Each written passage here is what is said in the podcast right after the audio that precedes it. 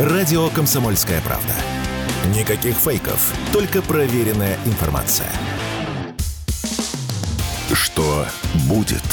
Честный взгляд на 15 декабря. За происходящим наблюдает Иван Панкин. Возвращаюсь в эфир в студии радио «Комсомольская правда». Действительно, Иван Панкин. Приветствую всех тех, кто к нам только что присоединился. И напоминаю, что трансляция в YouTube на канале не Панкин. Пожалуйста, присоединяйтесь в середине часа. Еще поотвечаю с удовольствием на ваши вопросы. Рутюб ВКонтакте, канал и группа радио «Комсомольская правда» называется. Замечательный подкаст, агрегатор подкаст.ру. Слушайте там. Либо на сайте radiokp.ru. Там кнопка «Прямой эфир». Телеграм-канал Панкин. Пожалуйста, подписывайтесь. Либо же радио «Комсомольская правда». К нам присоединяется Александр Казаков, известный политолог, бывший советник главы ДНР Захарченко. Телеграм-канал Казаков тоже можете найти, подписаться, конечно же. Александр Юрьевич, я вас приветствую. Приветствую. Давайте вот акцентируем с вами внимание больше. Ну, конечно, обсуждать-то будем вчерашнюю пресс-конференцию Владимира Путина. В прошлом году ее не было. В этом году он э, потратил на нее часа четыре, по-моему, да, отвечал на да, вопросы. Четыре часа. часа это много, на самом деле, даже очень. Ну, хотя Владимир Владимирович всегда э, долгие пресс-конференции проводил. И меня интересует внутренняя составляющая. Что бы вы отметили? Не международка, не вот эти вот, да, тонкости, о которых мы и так много говорим. Шут бы с ними, с проклятой Америкой, с этой. А вот интересует, что бы вы отметили из внутренней политики?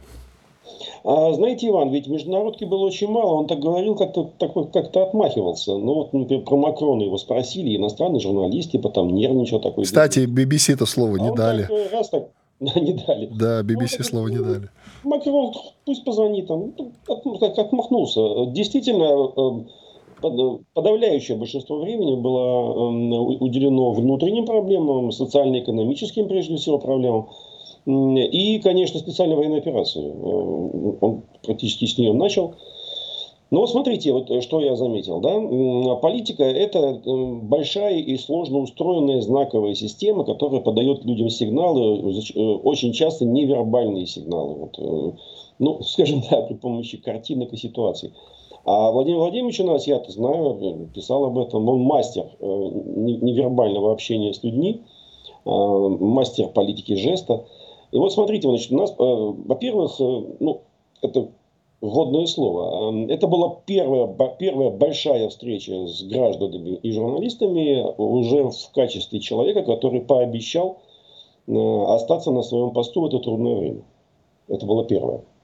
И это, конечно, наложило отпечаток на ход прямой линии и на, на, на вопросы, и на ответы.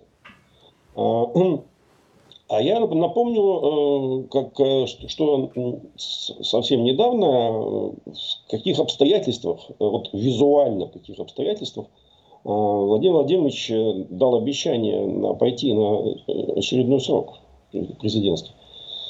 Спросил его, попросил его об этом офицер армии Донецкой Народной Республики, ну теперь это вооруженные силы Российской Федерации, командир Спарты Артем Жога, позывной Колыма, а, при этом он был в форме, то есть к нему обратился военный. Но вот это только на первый взгляд, вот это, это как бы поверхностный знаковый уровень. На самом деле там был глубинный, он гораздо, гораздо важнее. Обращался к нему Артем Жога не как офицер, а как отец погибшего солдата Героя России. И при этом сказал, что рядом со мной стоят э, матери погибших ребят. То есть э, в это трудное время пообещал остаться на, пост, на посту э, Путин э, родителям погибших детей. Вот что на самом, вот какой знак на самом деле был подан, а что такое, э, я знаю, что такое смотреть в глаза. Недавно э, был такой, накануне Дня Матери на, таком, на такой встрече, что такое смотреть в глаза э, матерям погибших детей, и это им он об этом сказал. А значит, он сказал, что он пообещал, что ваши дети погибли не зря. То есть идти будем до конца, до победы. Все-таки вы, э, вы услышали, что пойдем до конца, до победы, но что значит конец и победа? Я весь эфир пытаюсь понять, у разных людей спрашиваю. Где он конец? Вот вопрос. Ну, э, значит, э, смотрите, в самом начале, вот для меня лично это было очень важно, что Верховный еще раз все это повторил с небольшими вариациями о целях и задачах специальной военной операции. И начал он с денацификации. Для него, эм, мы теперь это понимаем, насколько для него эмоционально это важная э, э, тема. Э, на, Петербургском экономическом форуме, если не ошибаюсь, да, он даже видео показал людям про украинский нацизм бандеровцев там, и так далее. То есть для него действительно это очень важная тема. Он еще раз это повторил. А, там была сравнительная, ну, я бы сказал, что это новость. То есть мы об этом как бы догадывались, но прямо об этом ни разу не было сказано что, э, слава богу, похороненных э, и не нами в Стамбульских соглашениях, когда Путин показывал африканским лидерам эти вот листочки, да, он показал листочек, где было написано про договаривающиеся стороны, и показал листочек, который потом, конечно, зафиксировали и проанализировали, который был посвящен демилитаризации. А, причем не как вчера об этом Путин рассказывал, а как тогда об этом договаривались. То есть там было четко написано по родам войск, по количеству военнослужащих, там, оружия и прочее. Прям табличка такая.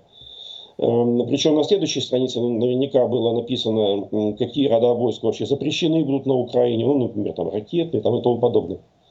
Но там была еще одна страница, и вчера об этом Путин сказал. Там была страница, посвященная денацификации, про которую Арахами недавно сказал, что там, ну и там, бла, а все остальное бла-бла-бла. Ну вот это бла-бла-бла, как вчера Путин расшифровал, касалось законодательных актов, которые принимает э, Украина. А, и ввиду денацификации очень легко реконструировать, какие там были прописаны. То есть, ну, например, да, осуждены э, все нацисты и коллаборационисты официально на государственном уровне, и, соответственно, эм, запрещено, запрещена пропаганда этих персонажей, типа там Бандеры и Шухевича, Шухевич офицер СС, между прочим, осужденный официальным Нюрнбергским трибуналом. Э, и, а дальше все отматывается, исходя из этого. Если запрещена э, э, пропаганда, то, соответственно, убираются все улицы, меняется медийная картина, и потом доходит дело до учебников и тому подобное. То есть э, там было предложение киевского режима денацифицировать самому себя. Э, это, это было в Стамбуле. Вот. Ну, как было сказано э, и самим э, Верховным, и министром иностранных дел Сергеем Викторовичем Лавровым, каждое следующее предложение будет хуже. Но следующее уже понятно, что будет хуже, потом денацификацию, скорее всего, будем проводить мы. А здесь э, ну, об этом Путин об этом не должен говорить опять же, я об этом много писал, э, что объявление... Вот смотрите, какая большая разница. Вот на секундочку отвлекусь. Э, для Путина в противостоянии с Западом, в том числе на. Э, полях сражений бывшей Украины, объявление целей – это гарантированное большее противодействие достижению этих целей. То есть он не объявляет конечные цели вот, вербально, да, он, он не публикует такой приказ, потому что если он его опубликует, такой приказ, да, то, соответственно, наш противник будет знать, где готовиться, к чему готовиться там, и так далее. А теперь возьмем, скажем, э, в, это, в этой же вот области наших противников. И не только наших противников, но и другие, участвующие в войнах сегодняшние стороны. Они э, демонстрируют полностью противоположный подход – они заявляют цели заведомо недостижимые. Ну, например, Украина, киевский режим говорит, что мы, значит, хотим выйти на границы 91 года. Нереально, но вообще нереально. Даже если бы им способствовала военная удача, даже если бы их в 10 раз больше вооружили, даже если бы на немецких заводах научились штамповать новых украинцев. Но вот, вот при всем вот при этом, ну Крым никогда, вообще никогда у ядерной державы отобрать. А, то есть это заведомо недостижимая цель. Ну и, скажем, Соединенные Штаты, да, еще полтора года назад, нанести военное поражение России на полях сражений. Ну, заведомо недостижимая цель, опять же, с ядерной державой. Израиль, например, да, победить Хамас. Государство, регулярная армия не может победить сетевую структуру. Но это, это невозможно. Наоборот, э, Хамас э, становится все больше и больше по количеству участников в результате бомбардировок газа, потому что все дети, родители которых у них на глазах погибли, вступят в ряды Хамаса. Вот, а, то есть наши противники и другие страны, Израиль не, не является нашим противником, они объявляют заведомо недостижимые цели. И, между прочим, в теории справедливой войны не нашей, а западной теории справедливой войны, это даже в энциклопедиях написано, это один из признаков несправедливой войны. Объявление заведомо недостижимых целей. Почему? Потому что если цель заведомо недостижима, война является бесконечной. И жертвы, соответственно, тоже бесконечные. Вот, а, в отличие от них, Путин не объявляет. Он говорит о том, какие задачи должны быть решены. А дальше включаем элементарную логику. Да, вот интересно, у нас минута до перерыва, давайте коротко с логикой. Для того, чтобы провести денацификацию бывшей Украины, нужно контролировать всю ее территорию. Иначе денацификации нет. Ну, то есть, вот мы, понимаете, в чем проблема, да, мне немножко смущает этот момент. Мы как бы за Путина с вами все равно говорим. Хотелось бы это от президента услышать, что пойдем а до самых, до самых, до окраин. Нет, он этого не скажет никогда. Вот когда мы дойдем, он скажет, о, прекрасно, задачи выполнены. Тогда возникает такой вопрос, что он может сказать, ну, смотрите, никаких военных баз нет, демилитаризация прошла успешно. Все. Если, если Киев не подконтролен нам, и там сидит режим, для которого Бандера и Шухевич национальные герои, значит, денацификацию мы не провели. Значит, продолжим. Да, и продолжим разговор с вами после перерыва. Иван Панкин и Александр Казаков, политолог, бывший советник главы ДНР Захарченко. Буквально две минуты отдыхаем, после этого вернемся и продолжим. Никуда не переключайтесь. Радио «Комсомольская правда». Срочно о важном. Что будет? Честный взгляд на 15 декабря. За происходящим наблюдает Иван Панкин. И Александр Казаков, политолог, бывший советник главы ДНР Захарченко. Александр Юрьевич, давайте продолжим. Давайте. Может сложиться впечатление, что я тут, значит, э, лишь бы покритиковать нашего президента. Это не совсем Нет. так. Это не совсем так. Просто я бы хотел, чтобы президент, я как человек, который за него голосовал, конечно, еще проголосую, да, но моя задача все-таки защищать государственные интересы. И в рамках этого я бы просто хотел от нашего президента слышать больше конкретики, конкретной конкретики, простите за тавтологию, а не вот, э, знаете, ну, мы продолжаем, э, цели СВО остаются прежними. А мы до сих пор, на самом деле, давайте не будем лукавить, потому что все эксперты, я общаюсь с огромным количеством, понимают вот эти два разных слова по-разному абсолютно. Денацификация и демилитаризация все, значит, дают свои трактовки. Поэтому я бы хотел услышать от президента конкретику. А ведь даже вы, человек, которого можно назвать политтехнологом, говорит, не только политологом, говорит о том, что он этого не скажет никогда. Меня честно говоря, смущает. Спасибо, что по абортам, допустим, поставил все точки, расставил над и сказав, что у женщин есть права, кроме прочего, они имеют право в случае чего, ну, я так понимаю его слова, а в случае чего делать аборт. Это их право. Вот. И на их право никто, я надеюсь, уже покушаться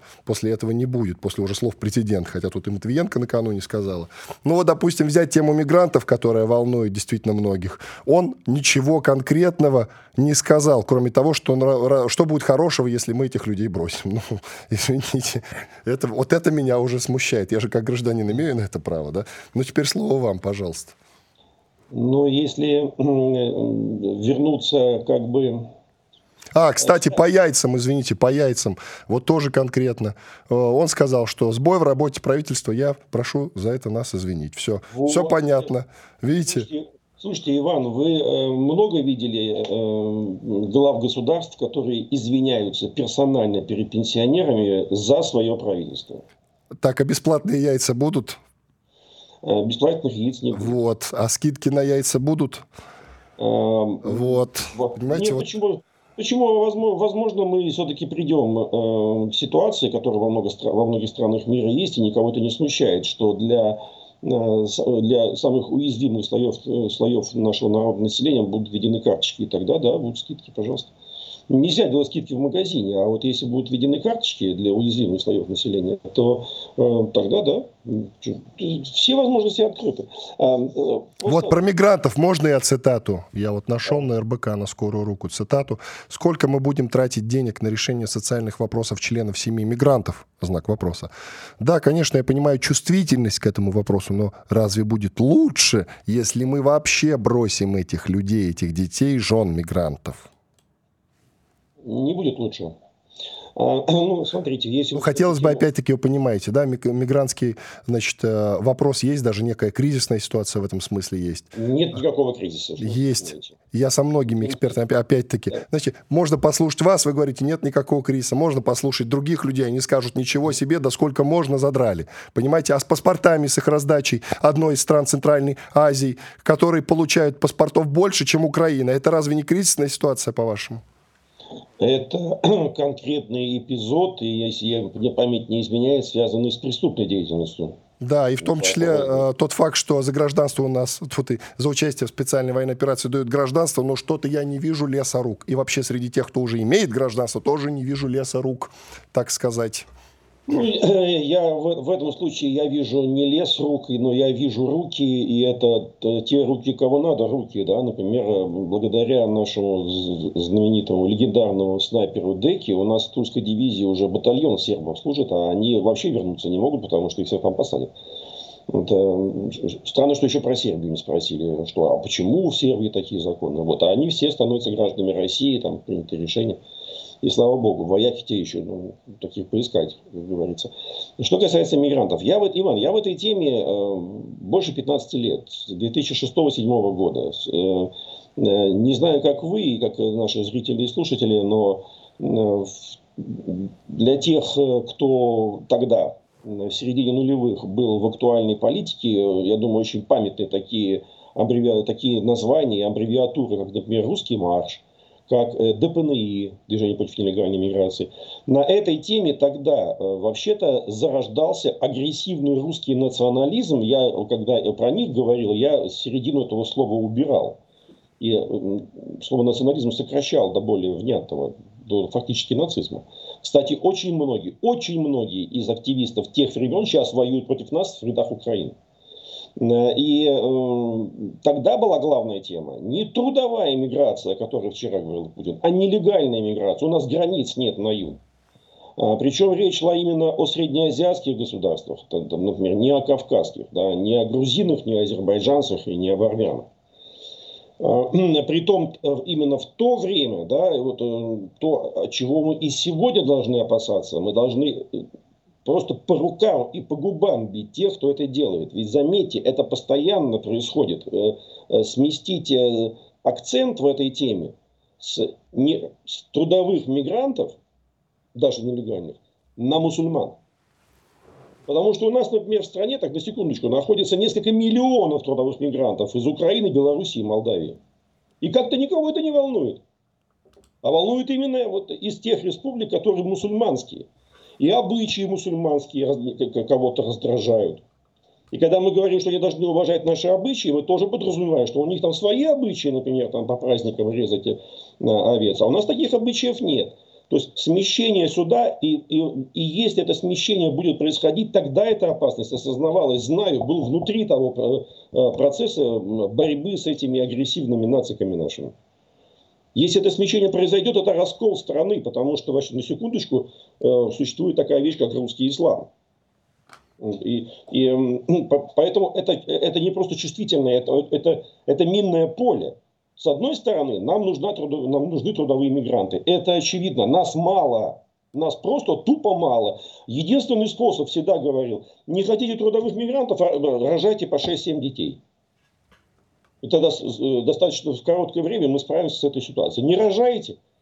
Так, тогда что же вы хотите? У нас растет э, экономика, мы этим хвастаемся, у нас растет производство, не добыча полезных ископаемых, где, кстати, в основном украинцы и работали, на северах и на Дальнем Востоке, а именно производство, переработка. Для этого нужны руки. Э, вы хотите, чтобы к нам приезжали французы и немцы? Так вы тогда посмотрите, какие французы к нам поедут. Это в основном будут алжирцы и североафриканцы. Вот, поэтому нам нужны э, трудовые мигранты, но здесь должен быть жесткий закон. Путин вчера сказал о том, что должно быть специальное ведомство, которое этим занимается. И это не ФМС. ФМС же была, Федеральная миграционная служба. Но она была в ряду других силовых структур. Она только этим занималась, ну плюс регистрацией. А здесь важно, вот в отношении семей в частности, да, важно, чтобы, чтобы появилось ведомство, которое занимается трудовыми мигрантами комплексно. Не только этническими преступными группировками. У нас, кстати, своих дофига этнических преступных группировок. Отечественных. Вот, но при этом занималась еще вопросами культуры этих людей, соцобеспечения, образования детей, переподготовки кадров, до подготовки кадров. А самое главное, вот, ну, об этом Путин не сказал, но, по крайней мере, для москвичей То коротко вы просили в 25 минут вас отпустить. Коротко, пожалуйста. Да. По крайней мере, для москвичей это, э, эта история понятная, потому что он сравнительно давно еще при Лужкове были э, от Путина поступившие приказы не допускать формирования э, национальных анклавов в городе. И этого не происходит. Когда они появлялись, я адреса знаю, я районы знаю. Они при помощи очень мирных средств, когда вокруг рынка формируется целый микрорайон, заселенный гражданам одной страны, рынок закрывается на два года, и район расселяется. И когда он не дал Чайна-таун поставить э, в ботаническом саду Лужкову, это, э, это, эти меры уже почти ну, больше 15 лет предпринимаются. А это самое, это самое опасное формирование анклавов. Так что работа здесь идет, надо продолжать работать, писать законы и требовать соблюдения этих законов. Вот и все. Спасибо. Это сложный вопрос. И Путин сложно на него отвечал. Спасибо. Александр Казаков, политолог, бывший советник главы ДНР Захарченко был с нами. Отбивочку, пожалуйста. Что будет? На Украине, друзья, возросло число людей, которые готовы отказаться от некоторых территорий ради завершения войны. Об этом, между прочим, свидетельствуют свежие данные на секундочку, это важно, Киевского международного института социологии. Я думал, что вся социология на Украине давным-давно уничтожена, но что касается вот этого самого Киевского международного института социологии, то он как бы не совсем украинский, что любопытно.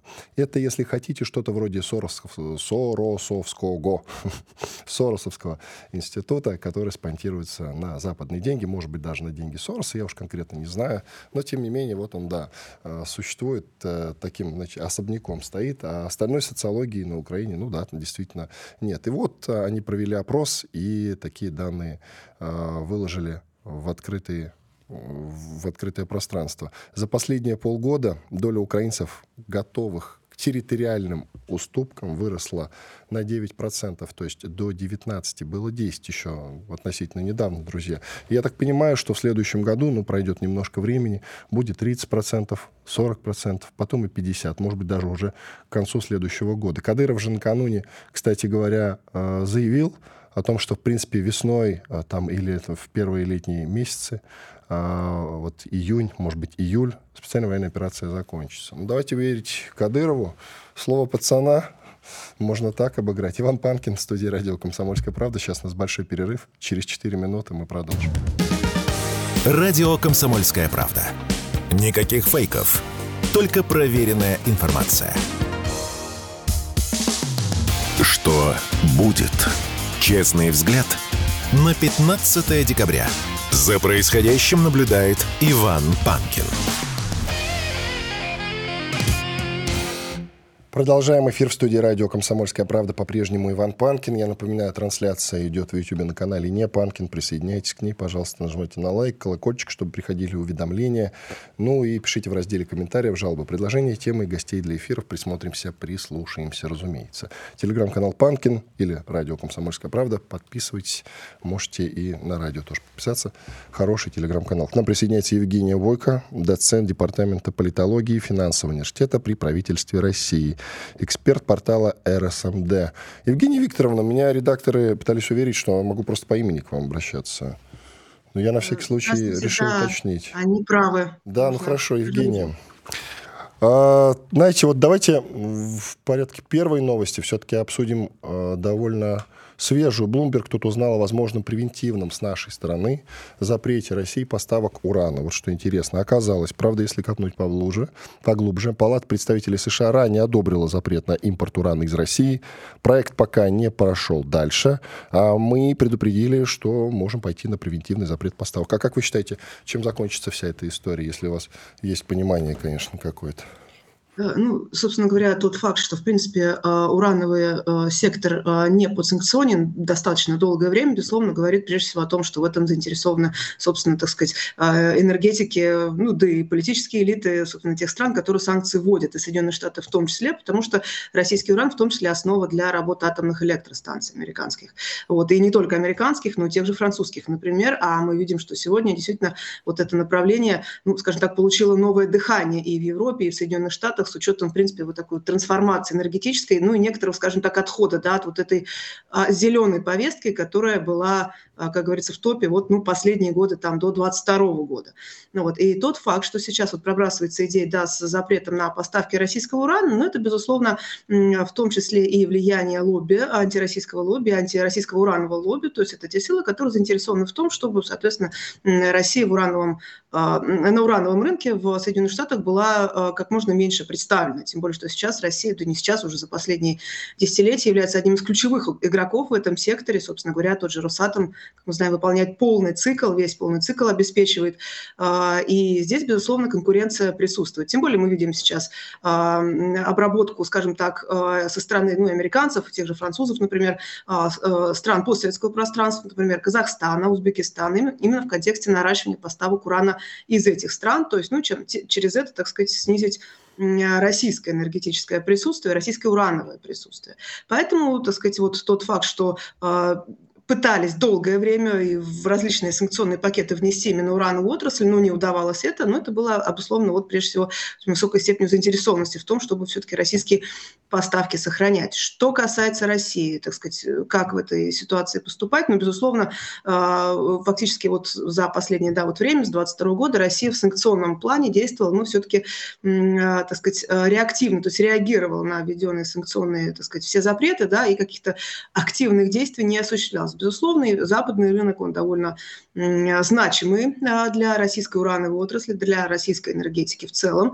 Но, так сказать, здесь, видимо, некие тоже политические моменты а, присутствуют. Тем более в России есть куда переориентировать эти потоки, в том числе это китайское направление, очень перспективное. Частично это, так сказать, вот и тоже турецкое, например, латиноамериканское. То есть здесь, в общем, а, разброс присутствует. Поэтому я допускаю, здесь сейчас идет игра, некий, возможно, элемент торга, что, собственно, кстати, свойственно да, американцам в данном вопросе. Ну и попытка да, сократить российское а, энергетическое присутствие в этом секторе.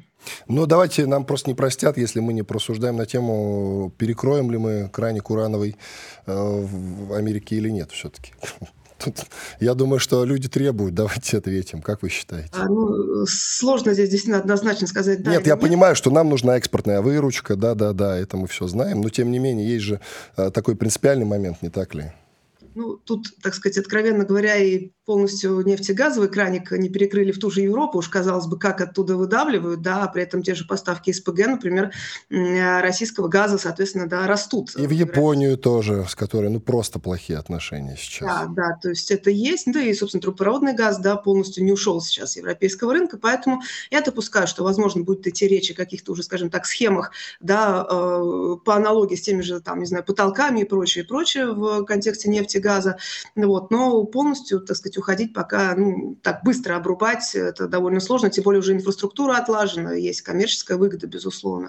То есть я допускаю, что здесь что-то похожее будет вот по аналогии с нефтегазом. То есть если, давайте так, если Америка сейчас все-таки даст заднюю в этом направлении, то и мы тоже никаких превентивных мер применять не будем и принимать тоже.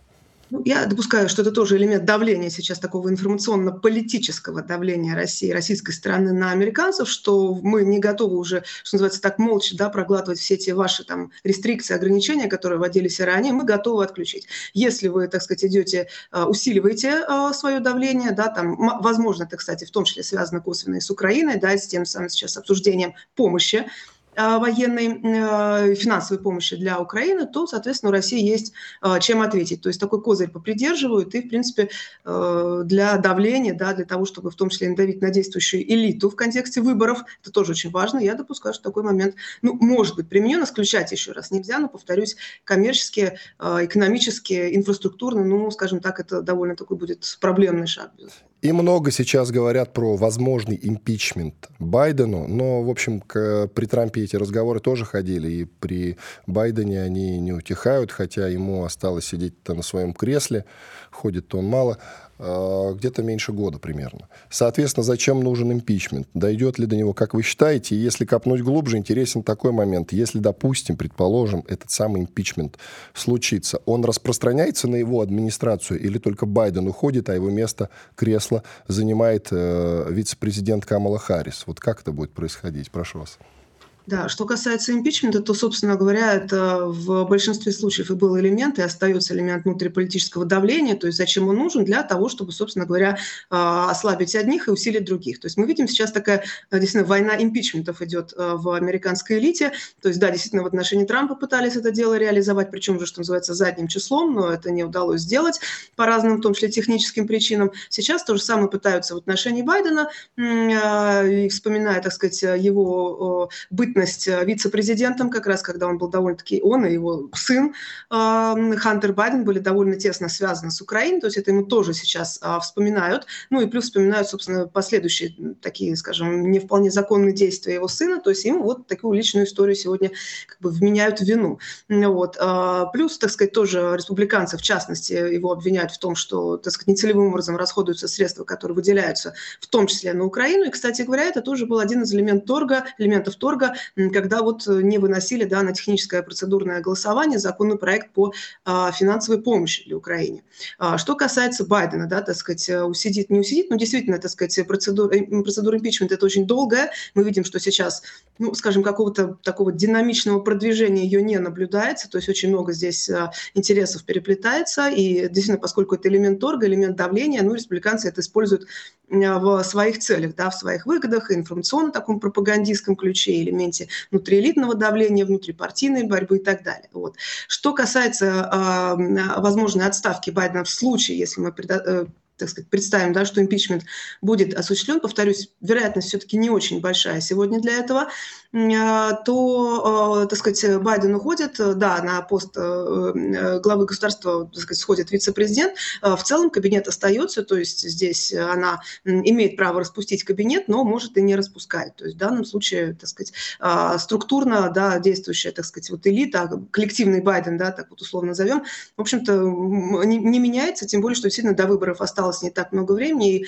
особенно с учетом этого ну, можно говорить, что это прежде всего элемент такого вот э, предвыборной конкуренции, давления одних сторон на другие стороны. Ну вот, мы видим, что и Байден тоже, да, так сказать, свою вот эту уголовную историю в отношении Трампа не снимает, да, то есть и демократы тоже здесь имеют свои козыри, безоценочно там они релевантно или нет, но тем не менее, то есть обмен вот такими вот колкостями, да, угрозами в отношении друг друга, чтобы, с одной стороны, украинскую тему, так сказать, э, продавить со стороны демократов, со стороны республиканцев, там, миграционную, например, историю.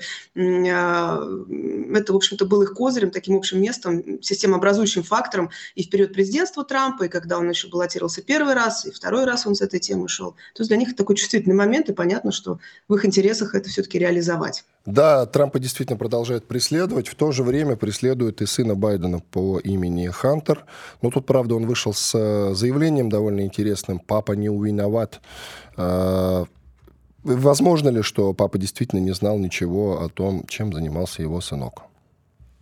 Э, ну, здесь, так сказать, сложно однозначно это утверждать. Да, одно из обвинений в том числе это то, что э, Хантер летал на служебном самолете вместе со своим отцом в Китай, например. То есть, ну, как не знать, да, такие вещи, в общем-то, которые очевидны всем. Ну, вот, поэтому здесь все-таки без ведома, да, вышестоящего, так сказать, руководства, в данном случае своего папы, ну, реализовать те схемы, да, которые сегодня Байдену вменяют вину, ну, это довольно сложно, так сказать. Может быть, быть, Байден знал не все, да, может быть, правда, она гораздо шире, но все-таки здесь я склонна сомневаться в этих словах. Безусловно, все-таки понимание, я думаю, было. Ну, определенных действий. Ну и чем закончится, как вы считаете, история с Хантером? У сколько до перерыва сейчас уточню? Там 30 секунд коротко. Как вы считаете, Хантера посадят или нет все-таки?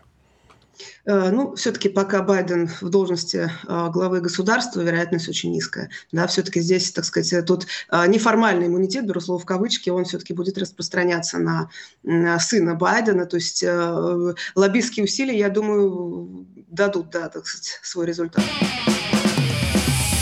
Громкий сезон на радио «Комсомольская правда». Громкие премьеры, громкие гости, громкие темы – что будет? Честный взгляд на 15 декабря. За происходящим наблюдает Иван Панкин. И Евгения Войко, доцент Департамента политологии и финансового университета при правительстве России, эксперт РСМД. Евгения, давайте продолжим.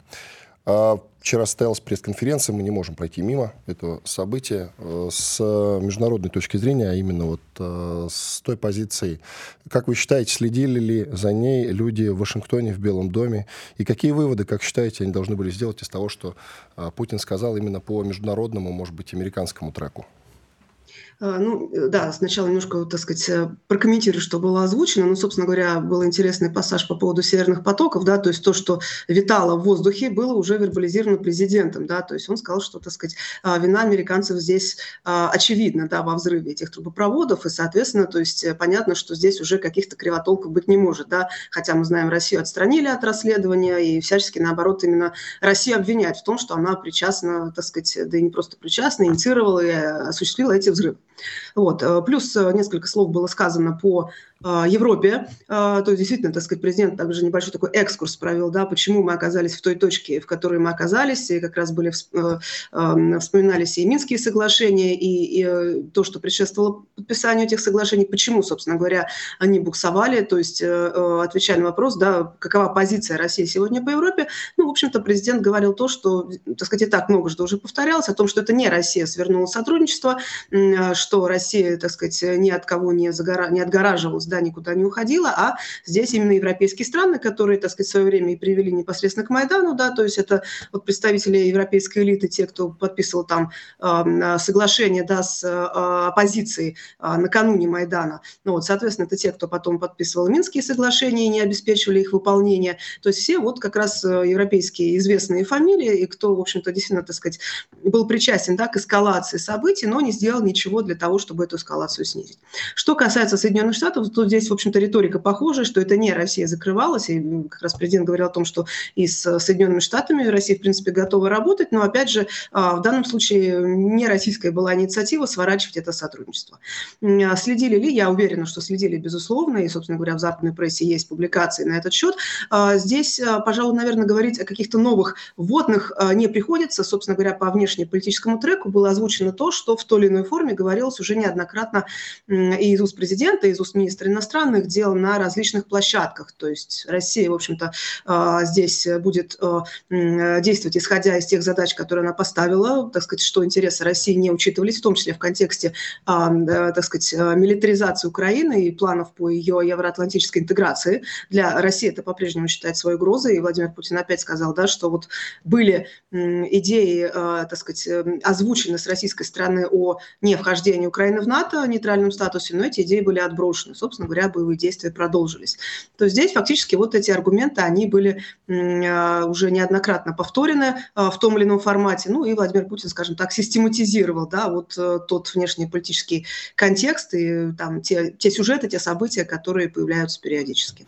Ну и как вы считаете, американцы действительно в перспективе собираются в некотором смысле сворачивать военную помощь, ну и финансовую тоже, для Украины? Вот свежее заявление от Пентагона. США придется выбрать между помощью Киеву и, собственно, собственной боеготовностью. Вообще вот эти новости про то, что там а, заканчиваются ресурсы для Украины, они нам о чем говорят? О том, что они лукавят, и деньги есть, они будут, либо же о том, что действительно лавочку пора закрывать?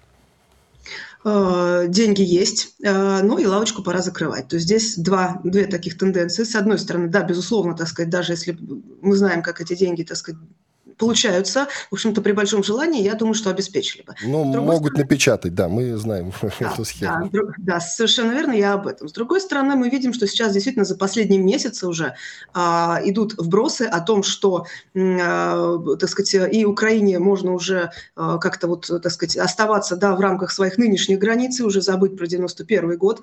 А, а, плюс, а, что, так сказать, Россия сейчас побеждает на поле боя, соответственно, Украина недостаточно ресурсов. То есть о чем это говорит? О том, что я допускаю, да, здесь много конспирологических версий тоже можно озвучить, но я допускаю, что это, а, безусловно, желание, скажем так, или некая попытка а, успокоить российскую сторону, отчасти такая игра, да, психологическая игра, что вот раз Россия побеждает, соответственно, да, нужно что-то подписать, такое мирное, Соединенные Штаты вроде бы как выходят из игры, либо, по крайней мере, берут паузу в этом, ну и, соответственно, так сказать, все, мяч на стороне России. То есть, что за этим стоит, мы прекрасно знаем, те же Минские соглашения проходили. Плюс, все-таки объективно сейчас Соединенные Штаты Штаты очень активно погружаются во внутри политические вот эти вот э, э, войны, да, так сказать, битвы накануне э, выборов, и понятно, что сейчас вот это вот активно продвигать тему с финансированием Украины, но это просто может быть, скажем, электорально невыгодно тем силам, которые за это активно ратуют. Даже Байден, да, вот мы помним его, так сказать, обращение недавнее на той неделе, было названо ни много ни мало обращение к нации, э, но тоже он говорил о том, что, так сказать, если вот э, не получится, ну, как говорится, на нет и суда нет, да, там Байден коллективный и там, значит, демократы все сделают для того, чтобы это голосование обеспечить, но раз вот республиканцы не смогли, ну, не смогли. Да, пожалуйста, Зеленский даже потом приезжал, и тоже, так сказать, результат, ну, в общем-то, не сильно какой-то а, позитивный для украинской страны. А как вы считаете, как его встретили все-таки? Вот это важный а, момент. А, Э, ну, здесь, э, так сказать, э, дело в, в нюансах, да, его встретили. Здесь очень важно обратить внимание на то, что изначально предполагалось видео выступления Зеленского, как раз-таки в моменте вот голосования на той неделе. Это видео выступление было отменено, то есть в том числе, так сказать, я допускаю, что и по инициативе украинской стороны, то есть было некое, может быть, понимание того, что результата все равно не будет, возможно, подспудно, либо там какие-то сливы. Ну, и, соответственно, для чего выступать, это с репутационной точки зрения было бы, наверное, еще хуже.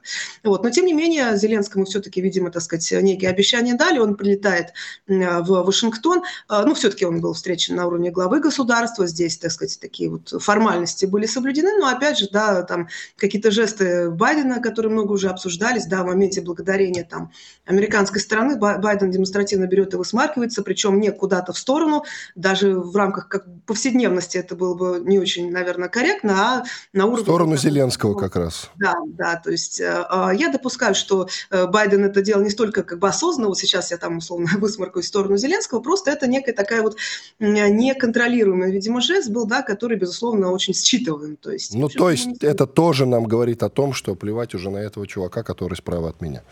Безусловно, я допускаю так. Плюс все-таки активная ставка сейчас на президентские выборы. Да, мы видим, Зеленский всячески от них отнекивается, то есть говоря о том, что там нет возможности, денег, э, там избирателей в окопах и так далее. Вот. А, а американцы, тем, э, тем не менее, довольно активно по-прежнему давят на Зеленского с тем, чтобы он все-таки эти выборы проводил. То есть понятно, что здесь тоже его и сливают и через эти выборы.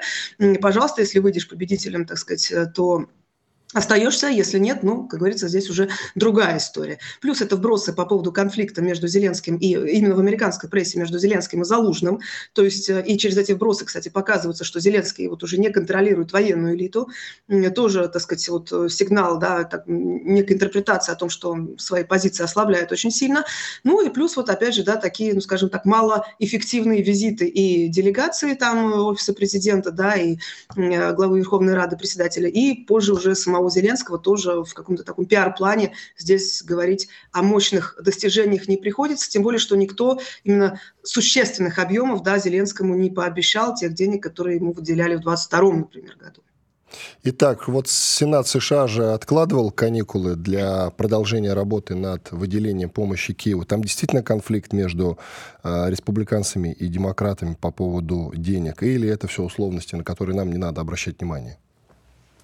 Э, ну, собственно говоря, это, э, я допускаю, что это, безусловно, конфликт, но конфликт отчасти, так сказать, искусственно созданный в том контексте, как я уже сказала, что демократы, судя по всему, и не сильно горят желанием, так сказать, вкладываться сегодня в Украину в тех, опять же, объемах, да, в которых это было ранее. То есть понятно, что какие-то суммы денег все-таки будут перечислены здесь. Я не вижу пока перспектив, чтобы, в принципе, так сказать, в ноль ушли. Вот. Но, тем не менее, именно по той, я бы даже сказала, силовой риторике, которая была со стороны life демократов а, и администрации Байдена в отношении сенаторов-республиканцев, да, когда вот было обсуждение, и ряд республиканцев покинули вот зал обсуждения еще накануне этого голосования, то есть восприняли как такие личные, скажем, обиды, да, вот э, убеждение демократов в том, что, так сказать, у нас не бездонная здесь бочка, пожалуйста, давайте голосуйте, либо не голосуйте. То есть там было вот такое обсуждение закрытое и была э, получена информация, что республиканцы покинули вот это вот закрытое обсуждение. Плюс это не слишком такое активное все-таки, ну, что называется, вот э, форсирование именно повестки э, финансирования Украины. То есть, да, Зеленский прилетел, но никто ему не гарантировал каких-то больших сумм денег. Поэтому здесь э, действительно я допускаю, что это и сами демократы, в общем-то, тоже по-тихому так уже уходят с этой повестки. Ну, для вида, опять же, да, это все-таки тоже такой системообразующий фактор. Был элемент всего президентства Байдена. Все-таки для порядка надо тему Украины по-прежнему сохранять, ее отстаивать, ну, иначе, так сказать, в принципе, и потеряется лицо. Ну, Вот-вот-вот насчет лица лица хотел... Интересы. Насчет лица хотел уточнить. Для Соединенных Штатов Америки это действительно имиджевая потеря, допустим, если они прекратят поддержку Украины. У нас минута. А, это зависит, как обставят, как подадут. Да? То есть мы дали денег Украине. Ну, из Афганистана уже ушли, совершенно спокойно, все уже забыли об этом. Ну, для внутренней аудитории тоже это объяснялось, так сказать, тем, что уже нет никакого смысла, поставленные цели были достигнуты. Поэтому здесь, я думаю, тоже с точки зрения там, пиар-обеспечения донесут так, как это нужно. Тем более, что есть и формальный повод, это провалившееся контрнаступление, это будут тоже обыгрывать. И уже это делают, кстати. Спасибо большое. Евгения Войко, доцент Департамента политологии и финансового университета при правительстве России, эксперт РСМД, была с нами, я надеюсь, осталась довольна, как и я. Радио «Комсомольская правда». Мы быстрее телеграм-каналов.